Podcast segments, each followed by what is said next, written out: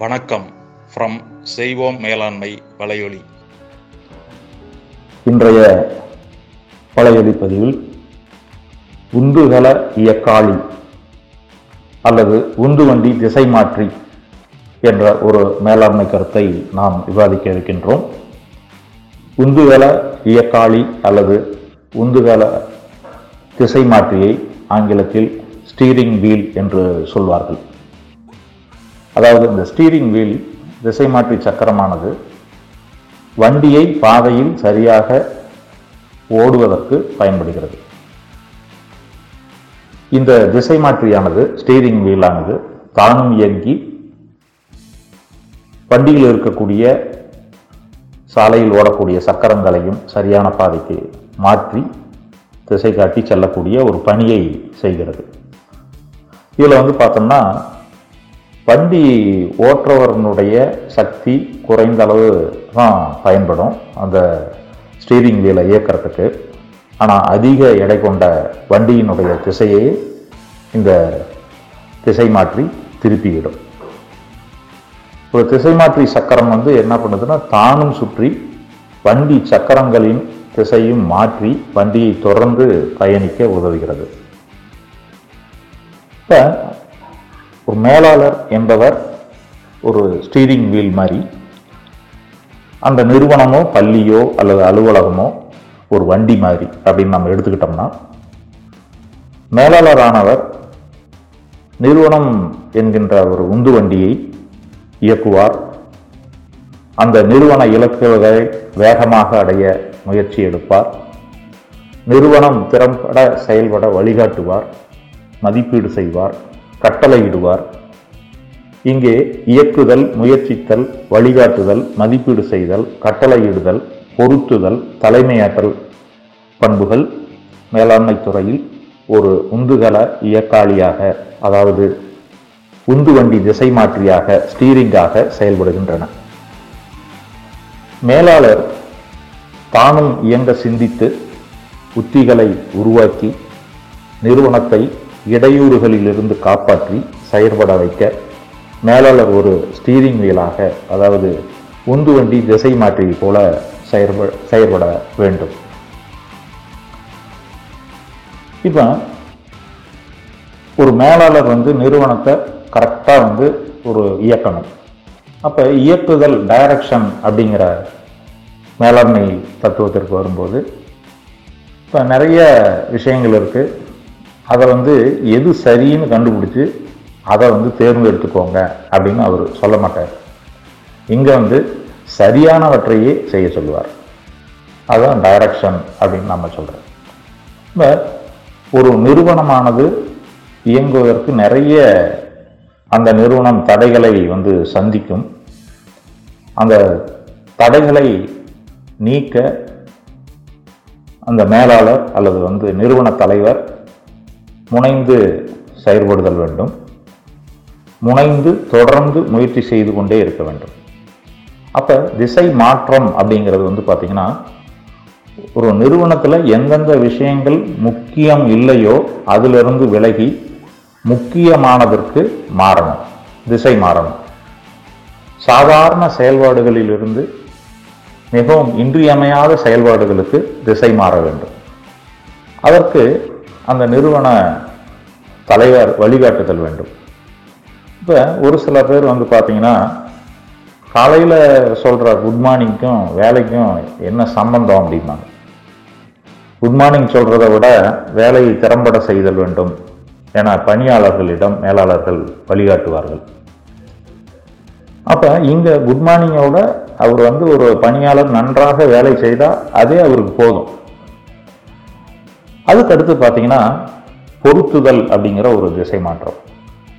எப்பயுமே வந்து ஒரு மேலாளர்கிட்டையோ அல்லது நிறுவன தலைவர்கிட்டையோ பணியாளர்கள் வந்து அதிகாரத்தை மையமாக வைத்து விசுவாசமாக இருப்பார்கள்.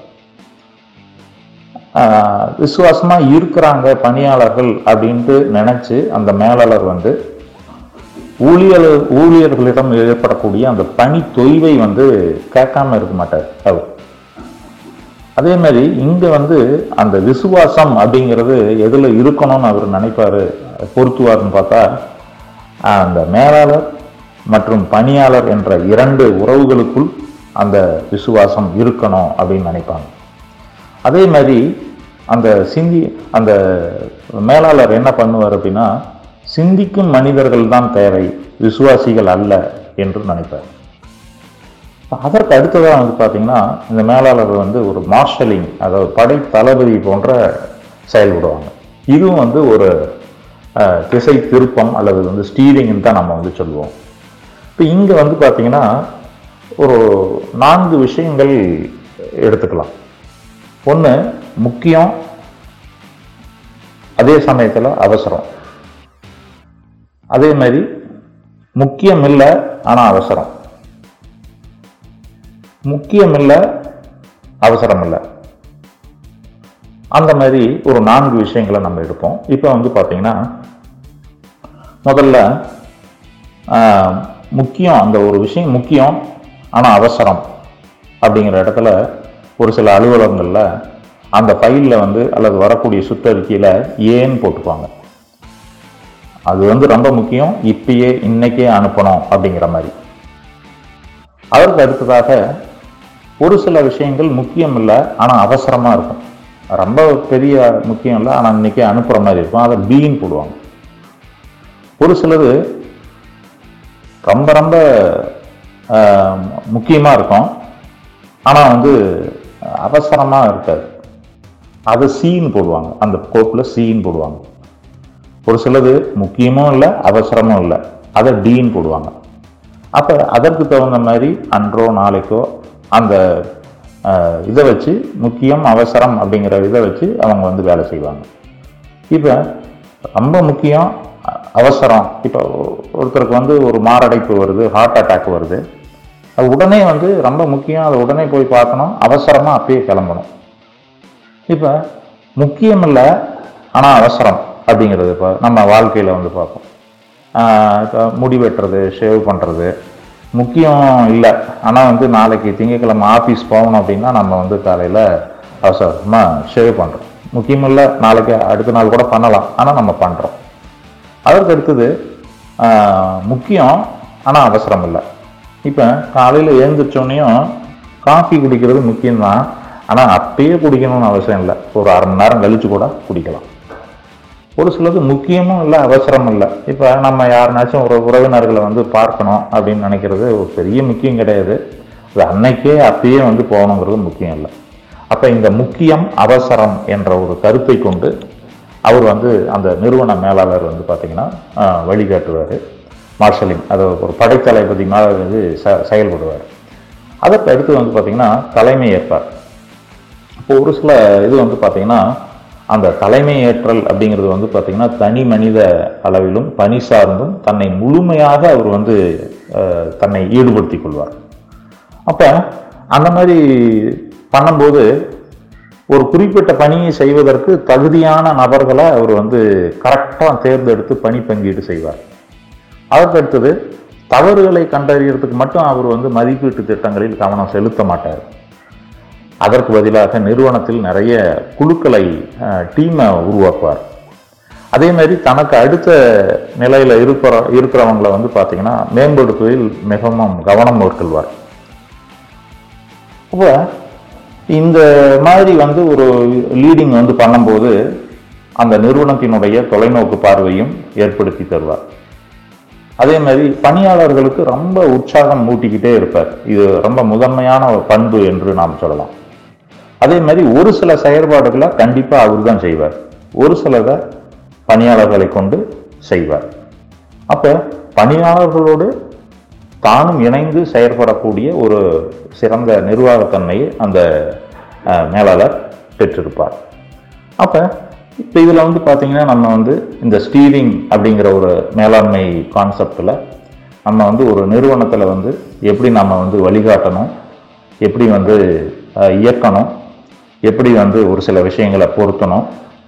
எப்படி ஒரு சில விஷயங்களை முக்கியம் அவசரம் அப்படிங்கிற கான்செப்டில் வெகு விரைவாக நம்ம வந்து செயற்படணும் எப்படி தலைமை ஏற்கணும் அப்படிங்கிற விஷயத்த நம்ம பண்ணணும்.